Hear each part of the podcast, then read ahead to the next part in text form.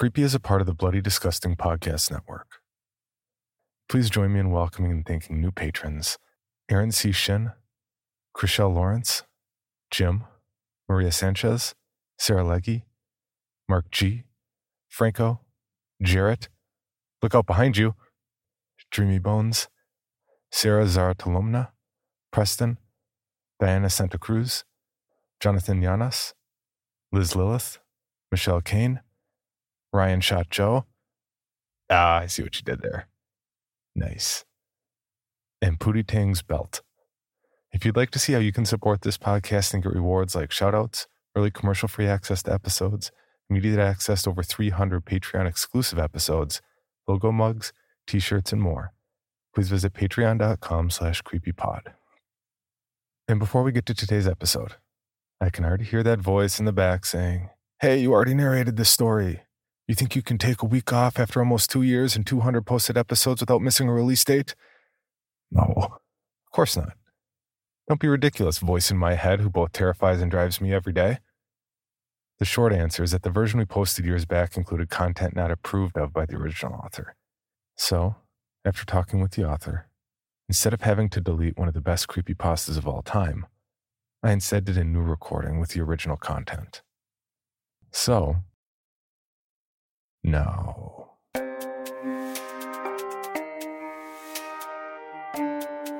This is Creepy, a podcast dedicated to sharing the most famous, chilling, and disturbing creepypastas and urban legends in the world. Whether these stories truly happened or are simply fabrications is for you to decide. These stories may contain graphic depictions of violence and explicit language. Listener discretion is advised.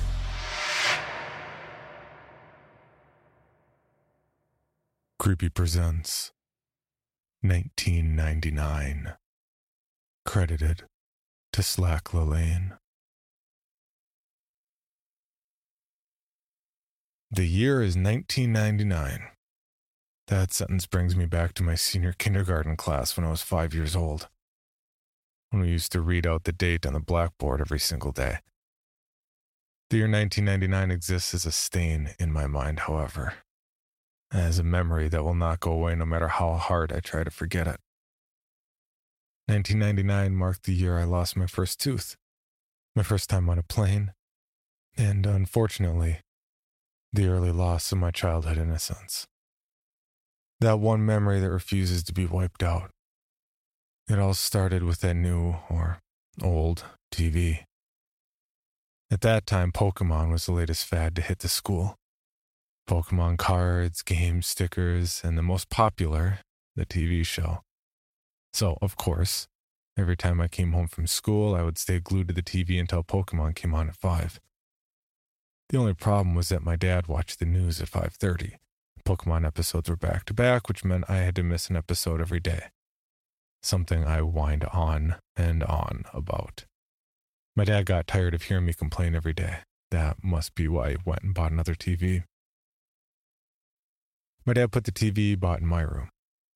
Unfortunately, it was just an old, small boob tube with rabbit ears, even. It also had only 20 channels available, not including the channel Pokemon was on. I recall I didn't care, though. I was just thrilled I had my own TV in my room. After surfing through the channels, I came to the conclusion that only Channel 2, TVO Kids, was worth watching, so I watched that for a while. It wasn't for another few months until I discovered Channel 21. One day in April, I was flipping through the channels trying to see if Pokemon was on. I pressed Channel 21 into the remote, hoping there were more channels, and to my delight, there was. My dad was surprised too, but he let me watch because it seemed to have kids' programs on. The channel was called Caledon Local 21, and later I found out it was indeed broadcasted from the town of Caledon, Ontario, a town very close to my city. The shows I saw on Caledon Local 21 looked poorly made, and I never understood what was going on in them half the time. However, as I grew up, every time I thought of that channel, I realized more and more how messed up the shows were. I had to ask myself, the fuck was I watching? The following is a list of shows and episodes I remember seeing on Caledon Local 21. How I remember such detail even disturbs me. But I guess things like this stand out in your mind for a while. The channel only ran a few shows, probably because it was only operational between 4 p.m. and 9 p.m. April 1999. Mr. Bear's Cellar, Episode 12. Very sketchy name if you were to look at it nowadays. The show featured a guy wearing a bear mascot costume who would get a new visitor into his cellar every day. It was always a kid. The show was filmed with a camcorder, and not a very good one either. The police asked me a lot of questions about this show. This episode started with Mr. Bear sitting at a table playing checkers by himself. He sat there playing for a bit until there was a knock on the door. The camera was then looking up the stairs at the door, where there was another knock. Mr. Bear climbed the stairs and opened the door to reveal two young children. One was a boy, about my age. The other was a girl who looked about eight. Mr. Bear danced in delight and then started talking to the kids. I couldn't hear any of them that well, I remember. Mr. Bear then led the kids into the cellar, which was quite dark, only lit by a small oil lamp on the table. I can't remember that much more, except him singing a song that I couldn't hear too well either, probably because of that large bear mask. The episode ended with them playing hide and seek, with the kids hiding in a closet and Mr. Bear counting. May 1999. Soup and Spoon. I don't think this was even a show.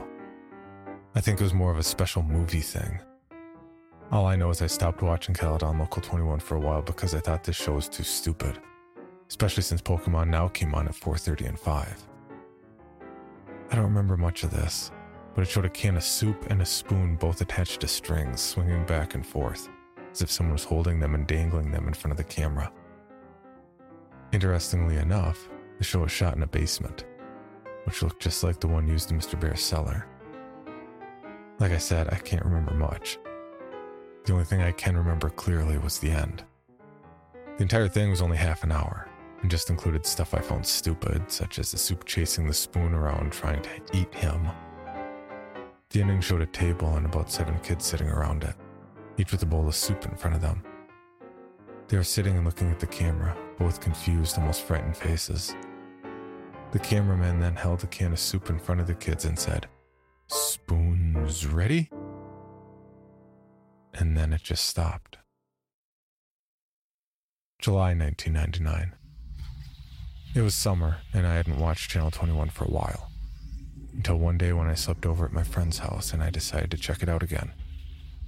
My friend had gotten a TV in his room for his sixth birthday, so we stayed up very late for us. 9:30 was very late. And watched TV. That's when I remembered channel 21 and brought it up to my friend. We decided to see if it was on, and to our surprise it was. They must have changed the broadcasting time. Mr. Bear's Cellar, episode 23. This episode was entertaining for my friend and me, mainly because it had swearing. However, now when I think of this episode, I realize something was definitely wrong when it was filmed. The episode started with the camera on its side, while it was facing Mr. Bear, who was walking upstairs to the cellar door. The camera then blacked out for a second before fading in, back upright and facing Mr. Bear. There was also another kid talking to him, but this kid looked about 11 or 12. He was talking to Mr. Bear for a while, but I couldn't hear well.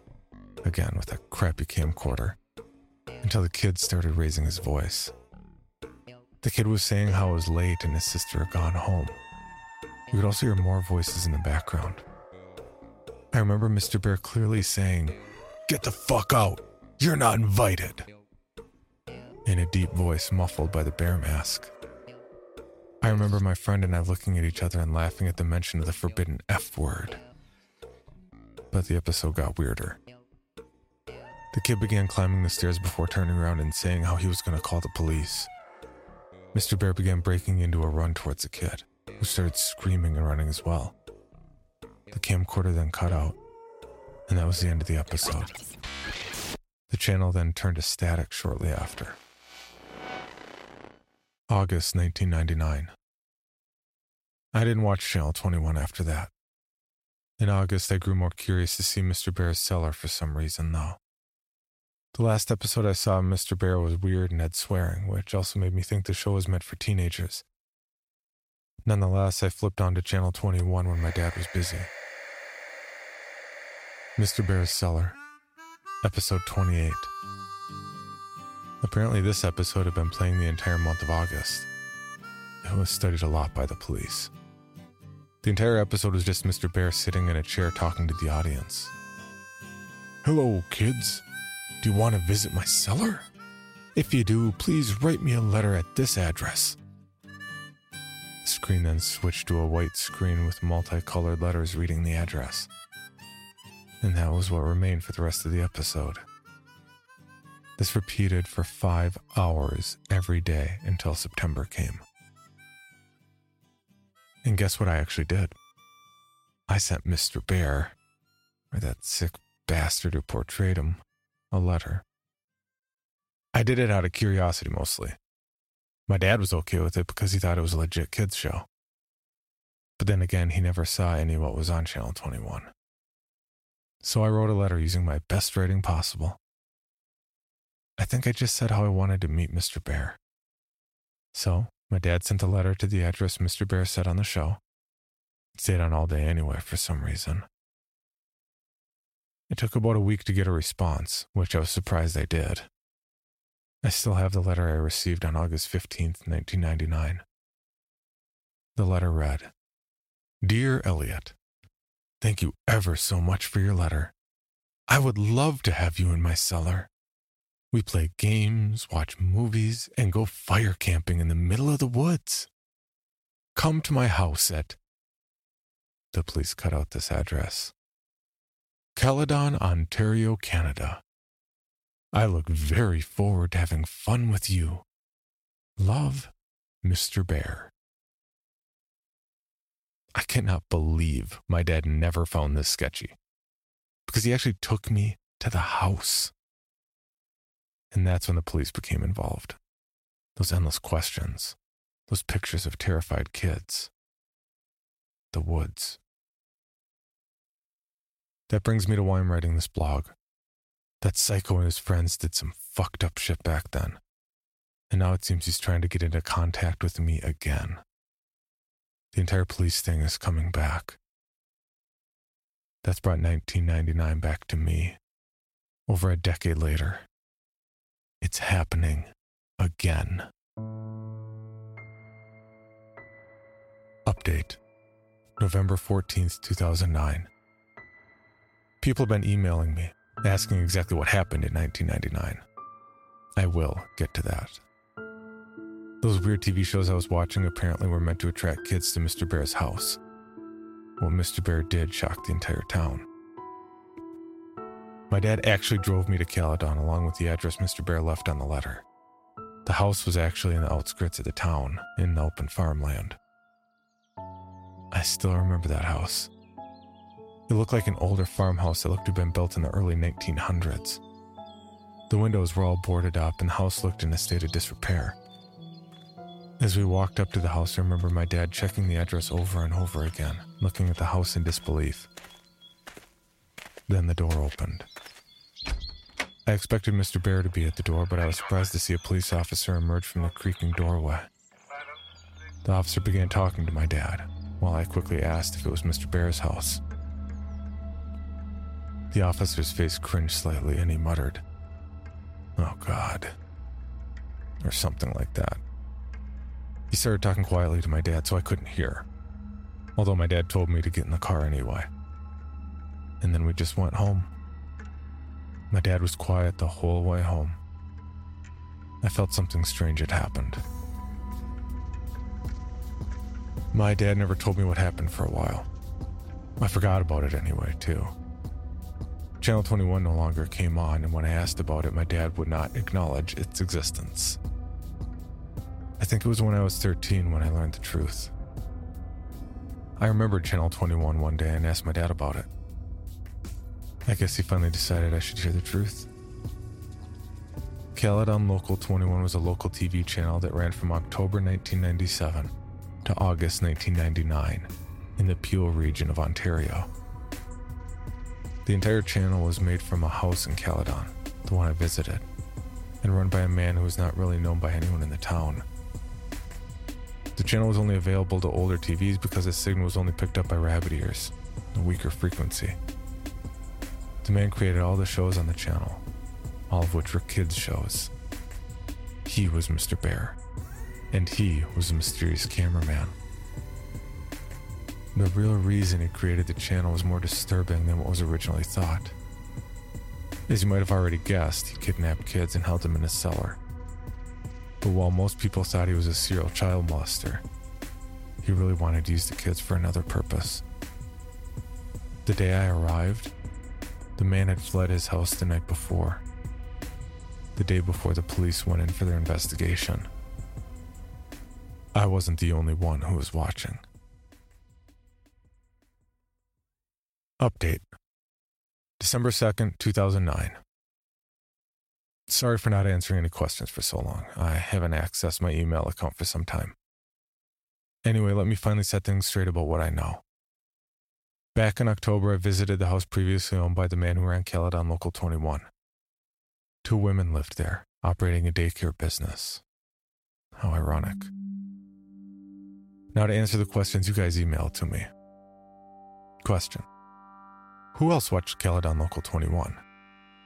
Answer I know other people watched it for sure, including those kids who wound up at Mr. Bear's house. After some Google searches, I found a few people on the Neoseeker forums who were discussing shows from Caledon Local 21. They talked about the two shows I watched, but also another two shows I'd never seen before. A user named I Am Real Life seemed to know all the shows that were broadcasted on Channel 21. Here are the two I've never heard of. I Am Real Life described it as a fairly boring show about a guy rambling on and on in front of the camera about how he must please Satan and appease him before it's too late. Paint with the Soul. I Am Real Life and another user called Siggy92 were discussing this show. They described it as Blair Witch like, as it consisted of the cameraman wandering around a forest at night, doing nothing particularly interesting. I'll go looking for the conversation and see if I can get the link. Question Where is Mr. Bear? Or the guy who wore the costume? Answer If I did know, I would have said earlier. I have no idea where this guy is, or if he's dead or alive. Hopefully, dead. When I see my dad's friend next time, I'll ask him about this. Maybe I can get a more definite answer. Question what did Mr. Bear do to the children? Answer. This is by far the most common question I've been asked. I found this out in October as well, via my dad's friend who's a retired Caledon regional officer. Apparently, the man playing Mr. Bear took the kids out of the house and into the forest nearby. What he did there, police are not exactly sure how it happened, but 16 charred bodies of children between the ages of 4 and 13 were found in a 15 by 15 foot ditch deep within the forest. My dad's friend did not want to go into exact details, but I'm seeing him next Thursday anyway, so maybe I can extort more information from him then. That's all I have for now. Thanks for keeping an interest in my blog. I will try to gather as much information as I can for my next post. I've actually been getting pretty interested in this myself. It should be my right to know what the hell happened. Update January 14th, 2010. I'm sorry I haven't posted anything for a while. I'm kind of lost interest in this blog since I hit a standstill while looking for more information about the identity of the owner of Caledon Local 21. However, a few weeks ago, I struck gold I found some answers, surprisingly, from the father of a kid who I used to babysit. He lives just across from my street, and I used to look after his kids when they were younger. He currently doesn't have a job either. He used to live near the woods outside of Caledon and witnessed the owner's activities in the woods. His name's Anthony Polo. When he lived in the small bungalow outside the woods, he would often venture in to smoke a joint of marijuana or two before returning to his work as a wood craftsman. Polo described that sometimes he would hear voices of children coming from deeper within the woods, as well as a glowing light off in the distance. Polo told me this event started in late 1997. No, this is around the time Caledon Local 21 began airing. He apparently became annoyed by this happening every once in a while and actually went to investigate. Polo then described what the whole scene looked like when he got there. There was a group of kids, he said about 13 to 17, and ages 5 to 12, around a large fire pit with a burning fire. With them was a single adult. Polo talked to the man, noting his unusual unkempt appearance of a crack addict, as well as his constant twitching, and asked what he was doing out in the forest with children. The man said they were on a camping trip, something they did frequently. Polo, not suspecting anything, Caledon has one of the lowest crime rates in Canada, simply left it at that and told him to be quieter. Polo then paused for a while before telling me that they never became quieter. In fact, sometimes he heard loud chanting from the children in an unknown language. He didn't bother meeting with the man again, as he was moving anyway. I told Polo that the man was probably the owner of Caledon Local 21, but he doubted it, as he heard that the man was moving to Pickering by several of the residents near that area. Here's what I know now. The man would take the kids into the woods regularly for camping. The fire pit Polo described may be the hole the bodies of the children were found in. The children Polo saw are probably the ones found dead. The man moved to a city called Pickering, a small city east of Toronto. I will discuss this with my dad's friend, the ex cop, and see if this matches anything the police knew about the man. I also want to see if he has any other knowledge of what was aired on Caledon Local 21. Update February 10th, 2010. Good news, guys. I talked to my dad's friend and he disclosed a lot of information for me. First, I asked if the police had any information on the man who ran Caledon Local 21. He replied that they've only had the same leads for years and never found a suspect. The Peel Regional Police do have some of the tapes found in the house Caledon Local 21 was broadcasted from. He took me over so I could watch a few. I guess I haven't said much about him yet. My dad's friend's name is Mitchell Wilson. Pretty nice guy. He seemed to understand my thirst for knowledge and what happened during the late 90s in that house. He feels it was wrong that my dad went so long without telling me much. He took me to the Davis Road Police Station. If you don't know, it's the largest station in Caledon, one of the largest within the Peel region itself. Each of the main stations around Peel have some of the tapes. I was able to watch all the footage that the Davis Road station has. Unfortunately, I wasn't allowed to take any tapes home for obvious reasons. Paint with the Soul, Episode 10 Garbage Thrown Away. Paint with the Soul was one of the shows that I Am Real Life and Siggy 92 discussed on Neoseeker.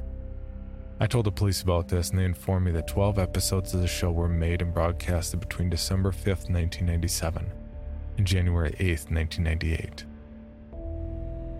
Exactly as I Am Real and Siggy 92 described, the episode opened with the cameraman wandering around in the forest. It appeared to be during the evening as it seemed the sun was setting. The cameraman walked along the path until he got to an area where there was a lot of garbage lying in the leaves. The camera looked around at the various wrappers, bottles, bags, and boxes, making sure each item got a few seconds of screen time. The camera then focused on a single area before the man spoke. I recall he spoke in a very timid, quiet voice. I swear I've heard it somewhere else before, like on another Caledon Local 21 show. I could barely hear what he was saying, but he mainly talked about how humans are garbage, or something that had to do with saving ourselves by cleaning up the garbage. Us. It actually sounded really stupid. But still, a feeling of dread came over me. I mean, that forest was probably where those bodies were found, right? Mr. Bear's Cellar, Episode 25. When the police administrator brought this tape in, I actually said, Oh shit, and chuckled a bit out loud. Of course, I got stares from the staff, but Wilson explained to them about my little experience with Mr. Bear and how I still kept the letter he sent me. Like the previous episodes, this one included a guy wearing a bear mascot costume. The episode began with Mr. Bear waddling over to his cellar door with a bottle of orange juice in his paws. On the ground were 16 shot glasses as well as a small bottle that contained an unknown liquid. Mr. Bear poured an equal amount of orange juice into each glass before opening the smaller bottle and depositing one drop into the glasses. Mr. Bear then went off camera. There were some minor sounds, such as shuffling, and then Mr. Bear emerged from behind the camera's location. Following him were 16 children. Some looked as young as four, while others looked like they were practically teenagers. As the children entered, the administrator commented that this is the only episode that showed all 16 victims. The kids all looked rather content, except for this one with visible bruises on his face. And unlike the other kids, he had a more fearful expression. He also looked about 11 or 12, which caused me to recognize him. He was the kid who had asked about his sister and subsequently met an unknown fate at the end of episode 23 that one episode I watched during July 1999.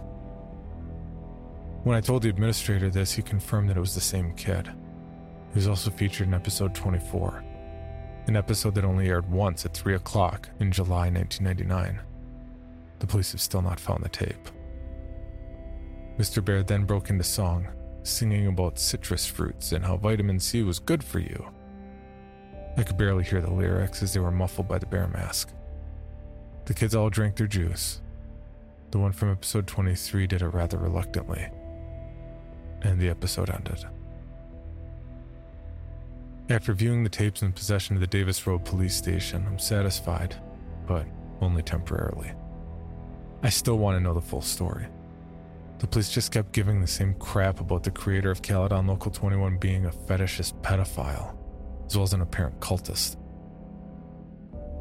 I'll sign up for now, get into university first, and get information later. Hopefully, I'll get back to this blog as soon as possible. Hello, Bill Band here from the All 80s Movies podcast to tell you about Factor Meals. Eating better is easy with Factor's delicious, ready to eat meals. Every fresh, never frozen meal is chef crafted, dietitian approved, and ready to go in just two minutes. You'll have over 35 different options to choose from every week, including Calorie Smart, Protein Plus, and Keto. Also, there are more than 60 add ons to help you stay fueled up and feeling good all day long. Get as much or as little as you need by choosing your meals every week. Plus, you can pause or reschedule your deliveries anytime. We've done the math. Factor is less expensive than takeout, and every meal is dietitian approved to be nutritious and delicious. What are you waiting for? Get started today and get after your goals. Head to factormeals.com slash 80smovies50 and use code 80smovies50 to get 50% off. That's code 80smovies50 at factormeals.com slash 80smovies50 to get your 50% off today. Last month, I finally got my G2 license. In Ontario, Canada, this allows you to drive in a car by yourself as well as with some passengers after six months. I, of course, took advantage of this and drove into Caledon for a little Sunday drive. Since I haven't updated this blog in a while, I figured I might as well visit the house where the infamous channel of my childhood was located. The house was different than when I last saw it in October. The place was no longer used as a daycare and just sat there abandoned. However, it did have a for sale sign showing that someone still owned it, wanting to get rid of it though.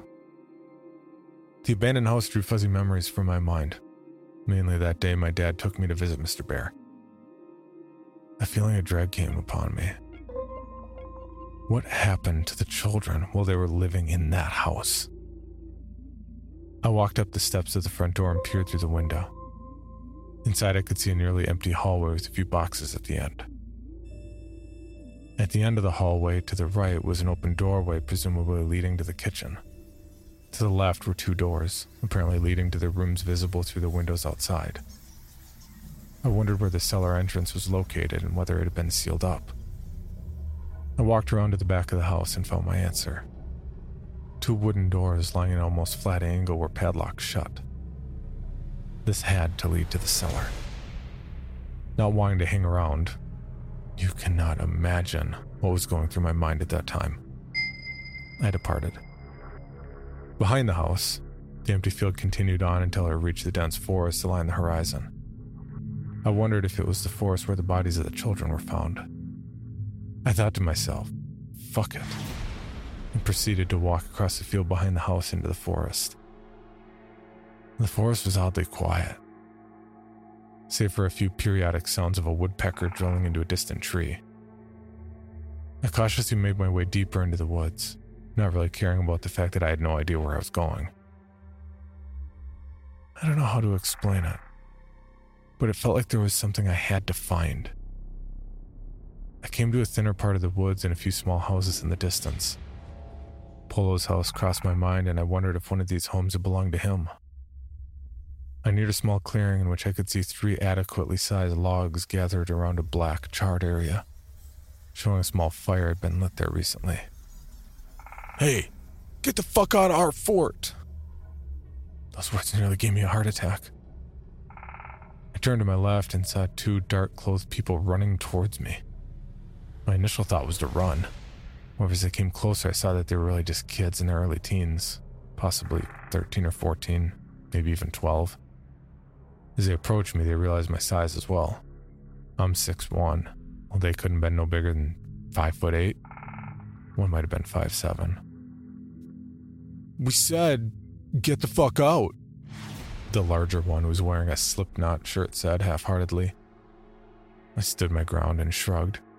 The shorter one, who was wearing a Metallica shirt, swung out a butterfly knife and held it in my direction. No. You wouldn't want to. I said in a deep, serious tone, trying to sound as badass as possible. I pulled out my cell phone. The two kids withdrew, the one with the Metallica shirt putting away the knife. Look, dude, we don't like people in our fort, so can you just go? The one in the slipknot shirt said, obviously intimidated. I had no business in the forest anyway, so I uttered a simple fine and turned before I realized I had a great opportunity. Did either of you hear about the guy who murdered a bunch of kids in these woods about 13 years ago? I asked the kids. The two looked at each other in confusion before the one wearing the Metallica shirt answered. Yeah? Everyone knows about that guy. He said to me as if I were stupid. The kid in the slipknot shirt continued. He still lives around here, in the storm drain. My big brother's friend said he saw him in a bear costume once, wandering around the forest at night. My instincts told me this was probably a lie. The owner of Caledon Local 21's probably long gone only existing as folklore in this smaller, isolated community. However, as a human, the thought of the mysterious unknown sparks interest within. And where is the storm drain? I asked, just out of curiosity. I don't actually believe the kid's story. The kid in the Metallica shirt stared at me for a few moments, his eyes seemingly full of annoyance yet curiosity for me. You're not from around here, are you? Why did you even come here? Now, I do admit I was slightly startled by the nature of his question. However, figured I might as well explain why I was there, just in case people mistook my intentions. I told the two kids about my experience with the man in Caledon Local 21, and that I'd come to maybe seek out some sort of closure. Although, even I wasn't exactly sure. The kids seemed familiar with the channel as they smiled and looked at each other when I mentioned it. They also became more understanding and gave me a detailed description on how to get to the storm drain. Shortly after, I decided to just turn around the way I came and head back to the house, leaving the kids at their fort. But now you're probably wondering why I left out such detail about what the kids told me just now. It is because I am choosing to conclude what I've gathered now. Here's what the kids told me in detail. The storm drain lies ahead of the kids' fort, same direction I was heading. The drain ends at a small river, where excess water is drained out, Near here is a small playground. The kids told me people rarely use it. The man supposedly lives in a large pipe that rainwater drains out of. People have seen him, although always wearing either a bear mask or the mask in a full body bear costume. Note, I do not believe this is true, and in fact, simply a myth made by the residents of Caledon. The story does not seem plausible in any way. Why did no one call the police? Didn't this guy look suspicious? And other questions like these leave the story invalid. I may visit the storm drain, not because I believe the story, but because I want an excuse to visit Caledon again. So this blog doesn't die. With no more tapes to watch, I don't know what to talk about anymore. Thanks for continuing to support me in my blog. I know many are looking forward to more information about what happened in Caledon during the year 1999, and I'll do my best to continue my research into the topic. Elliot out. Update October 7th, 2010. Wow, nearly five months since I last updated. I'm guessing everyone pretty much thinks I was dead, right? Thankfully, I'm not. But in all seriousness, I really have been busy these past few months, and a blog about something that could have killed me as a kid is a little low on my current priorities list. As of now, I'm living in Waterloo, Ontario, attending the University of Waterloo for computer engineering. Yeah, I'm a keener. As you can imagine, engineering is no walk in the park, so obviously I nearly forgot about this blog. But as you can see now, I am back. I remember to visit the storm drain the kids from the Caledon Forest told me about. It's out in a clearing between the wooded areas nearby a marsh. Unfortunately, I found absolutely nothing, save for a turtle that retreated into its built in home when it saw me. I snapped some pictures of the pipe, which I've posted as well. Also, let me tell you, it was not a storm drain like they said it was. What I saw was a simple pipe, possibly a channel to access the water from the marsh. When I returned from Caledon, however, I simply kept putting off uploading everything until I forgot all about my blog. Just didn't seem important anymore. Please forgive me. It wasn't until recently I am now interested in my case again.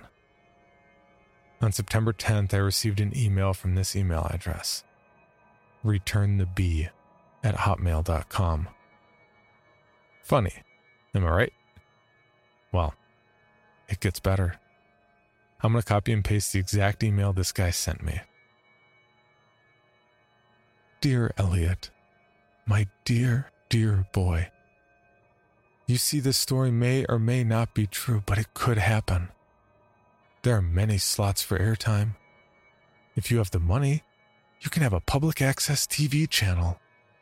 Some public access channels share airtime, like EWTN, religious channel based out of Michigan, that shows Catholic based programming, but during off hours, have independent shows, or just blue screen.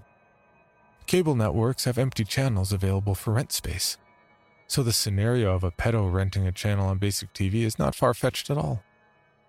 However, public access TV is widely reviewed and can be terminated at any time. These are the rules for the United States, not for Canada, where this story took place. So if this happened in the US, the pedo would be tracked and arrested immediately. Yes, the story could happen, but it is unlikely. A hundred fuzzy hugs. Mr. Bear. Now, obviously, this letter's fake and sounds almost corrupted. But still, I would like to thank whoever sent it.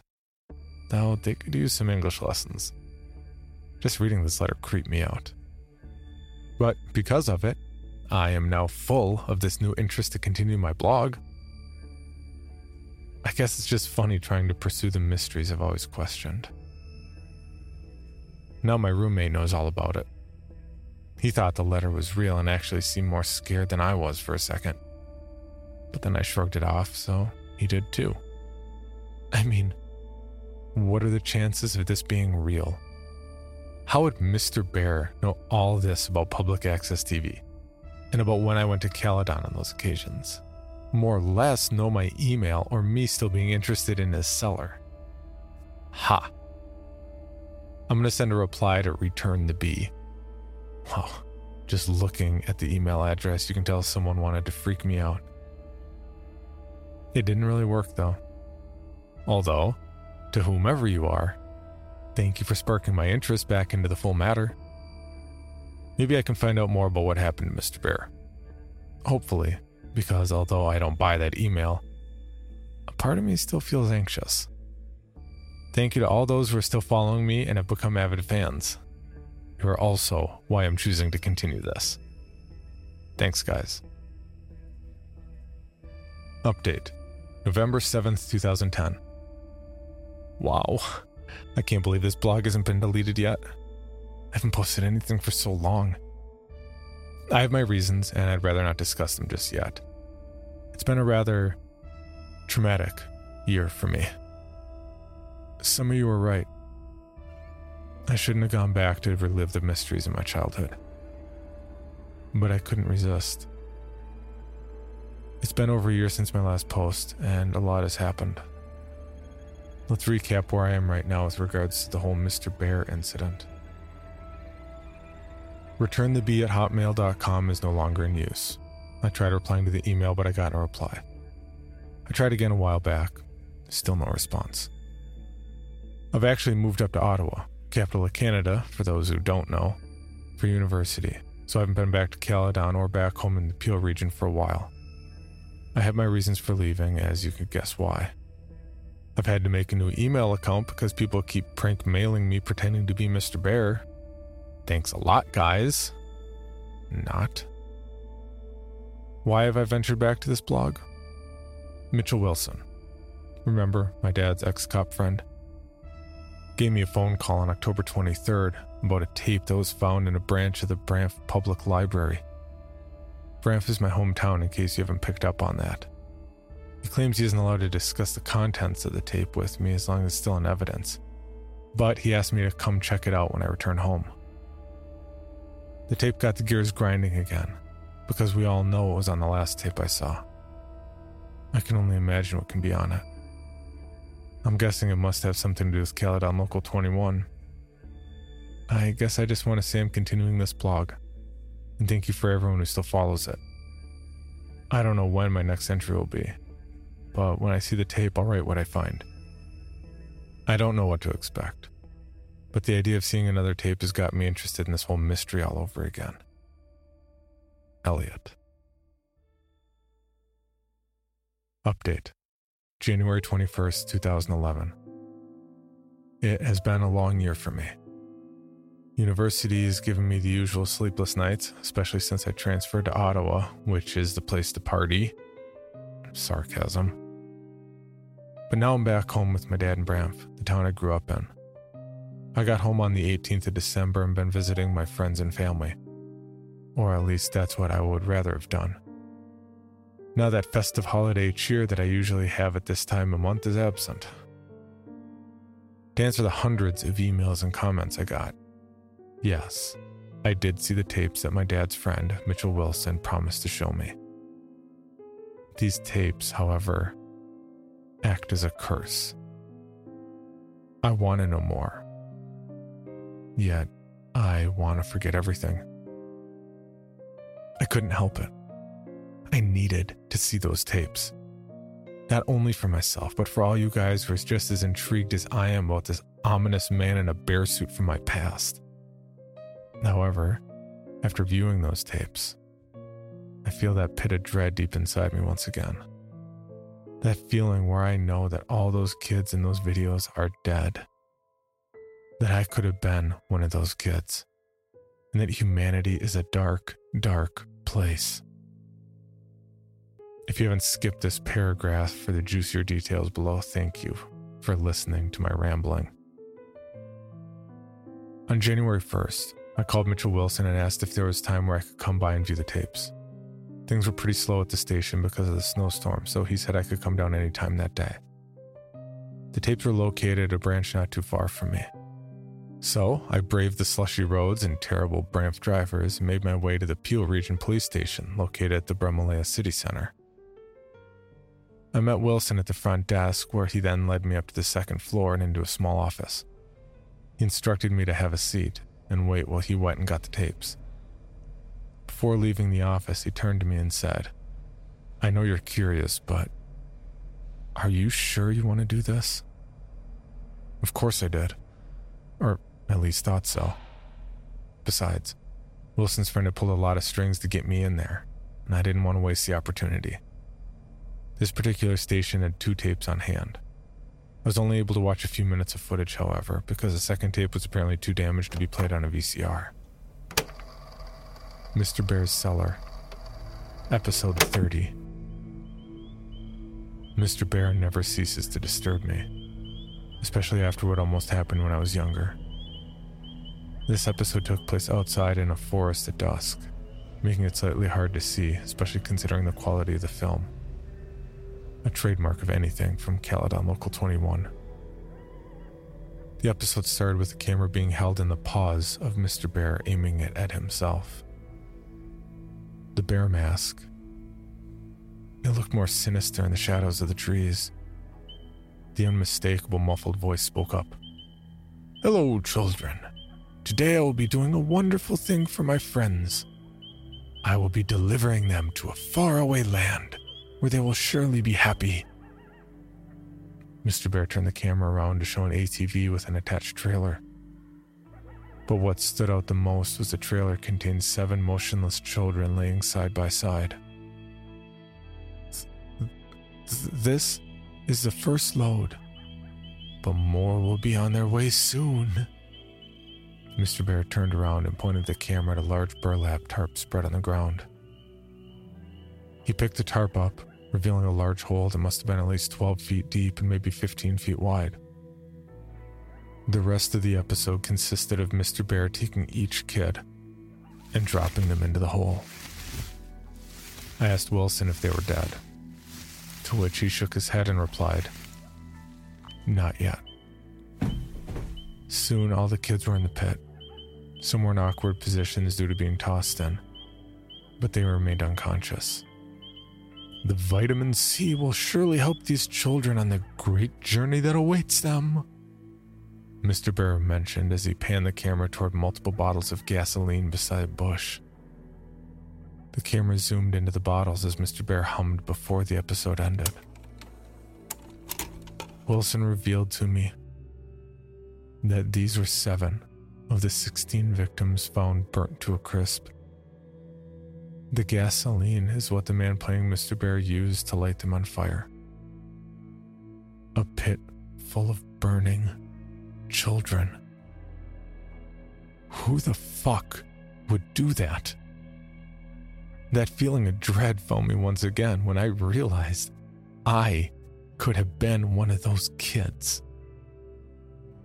Wilson then explained to me that he had previously lied.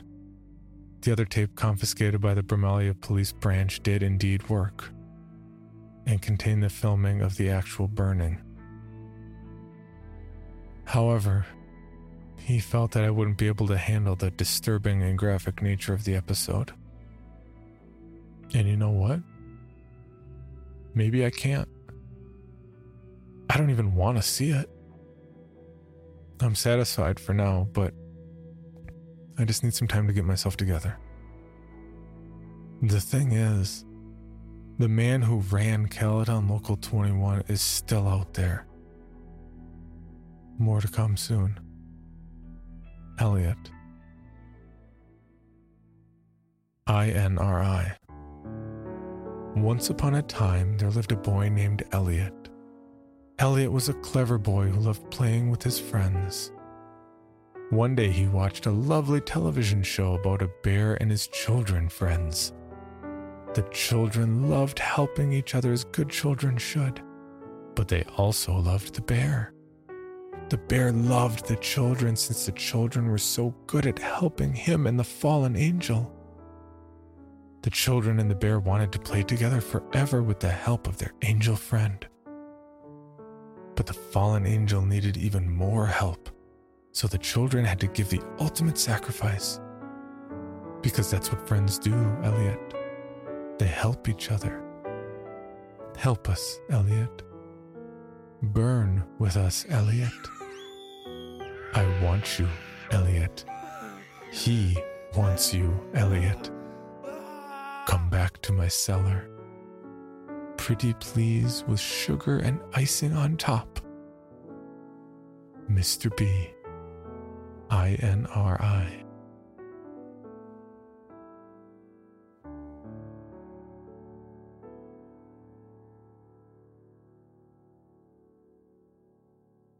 Update April 5th, 2011. I wanted update more. I truly did. However, certain circumstances had turned me off the whole Caledon Local 21 thing. I've since then had hundreds of emails about my blog and was even in contact with a magazine about my story. But now is the time to come clean to everyone. Where have I been for an entire year? The story of Pandora's box is true, and I opened it. I opened it when I watched the second tape in the possession of the Bramalea Police Branch. The other subject I'd like to address is the number of joke, fake emails I've been getting from people claiming to be Mr. Bear. Let's start with the second tape, as that is what traumatized me into stopping my search temporarily. After a few weeks of playing silent, I decided to ask Mitchell Wilson if I could view that infamous second tape he had talked about. I don't know why. I just felt that viewing that tape would give me some closure. Wilson was obviously reluctant to show me, but I was persistent. He gave me an offer. If I was still interested by the time I turned 20, he would show me the tape. Not being able to do much else, I just played the waiting game. By the time my 20th birthday rolled around, I was definitely still interested in viewing the tape. I gave Wilson a call, during which he admitted he had hoped that I would forget about asking him again. But I was not taking no for an answer. You really don't need to see it, he kept telling me. But I did need to see it. I had to at this point. Sure enough, he invited me to the Bramalea branch one Monday afternoon. Having watched every Saw film and a video of animal slaughterhouses in my ethics class, I was sure I'd be able to handle whatever the tapes could throw at me. How naive I was. Mr. Bear's Cellar, Episode 31. When Wilson went to collect the tape from evidence, the officer in charge of the evidence room shook his head at me, his face saying, What are you doing? Wilson explained that the tape included the last known episode of Mr. Bear's Cellar. I rightfully assumed that I would be seeing the fate of the children and began to feel a sense of dread. The episode opened inside a forest, the usual one from the previous episodes. This fact took me a while to realize because it was night. The trees and leaves just looked like shapes dancing around in the darkness. A faint glow of light was present on the right side of the screen. There wasn't any apparent audio. It appeared to be a windy night, yet the trees weren't making any noise. Slowly, the camera began to pan towards the glow, revealing smoke rising from a hole with the tips of flames peeking over the top. Wilson paused at this point. Are you sure you want to see this? He asked me. I insisted on it, even though a voice in my head was telling me not to. The video continued. The cameraman moved towards the hole, showing a pit of fire. This was the hole that I had seen in the previous episode. Only this time it was filled with shapes. I could see the shapes moving around, fluttering, flailing, some motionless. I knew perfectly well what they were. The camera began to adjust to the light and. Burning, flesh. Red, black, a blur of surreal movement and colors. I wish I could forget what I saw. But you can't forget a scene like this. This was not a horror movie. This was reality. Human beings were being killed in a horrifying way. A fate that I could have potentially met. The video suddenly cut to dawn, the camera now positioned further away from the hole. The fire was out. However, there was still smoke rising up. A figure was up ahead I recognized it right away. The Mr. Bear suit was laid out on the ground. Empty, it looked just as unnerving. The suit was laid out in the shape of a cross. The cameraman did a lap around the suit, treating it like a treasured artifact. Placed at the head of the suit was a sign. In bold red letters, INRI was printed. The cameraman moved back to the end of the suit, zooming into the bear's face. The episode finally ended.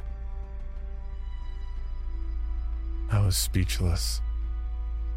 It was like a dream. You can find a lot of terrible things on the internet, but I had never seen anything like this. Wilson asked if I was okay, and I replied with a shaky yes.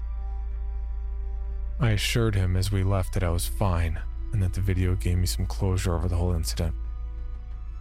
He didn't seem too confident in me, but he left it at that. He was right, though. I had nightmares for weeks. I gave up. I didn't care about the whole thing anymore. A sick man burned a bunch of kids alive, attracting them with a fake kids' TV channel. I could have been one of the victims, yet I'm still here.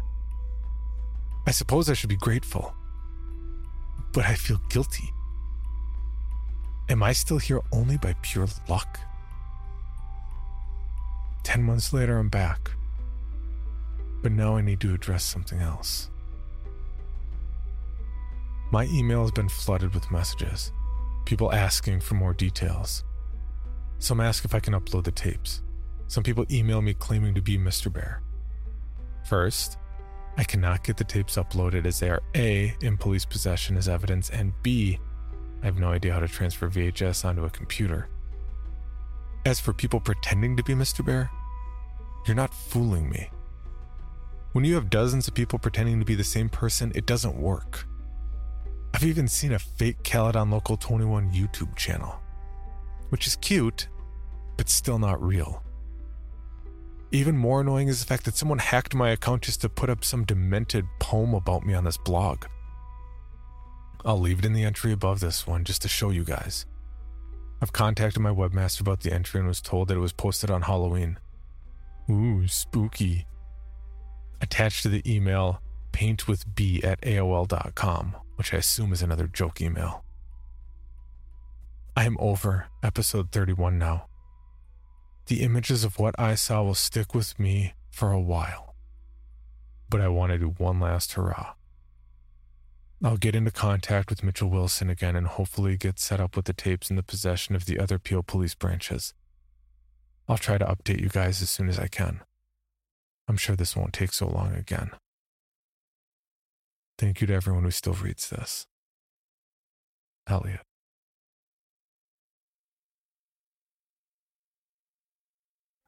For more information, including pictures and videos of the stories told on this podcast, or to suggest stories for future episodes, please visit us at CreepyPod on Twitter, Instagram, and Facebook, or email us at creepypod at gmail.com. All stories told on this podcast can be found at creepypastawikia.com and are protected by a Creative Commons license. Some rights reserved unless otherwise stated.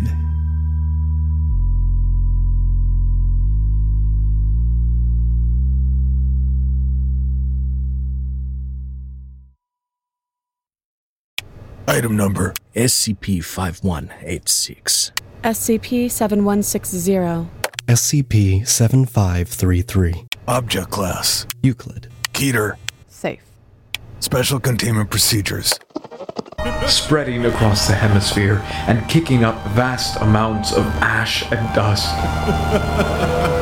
the only thing I could hear was 7219 laughing. Do you remember your name?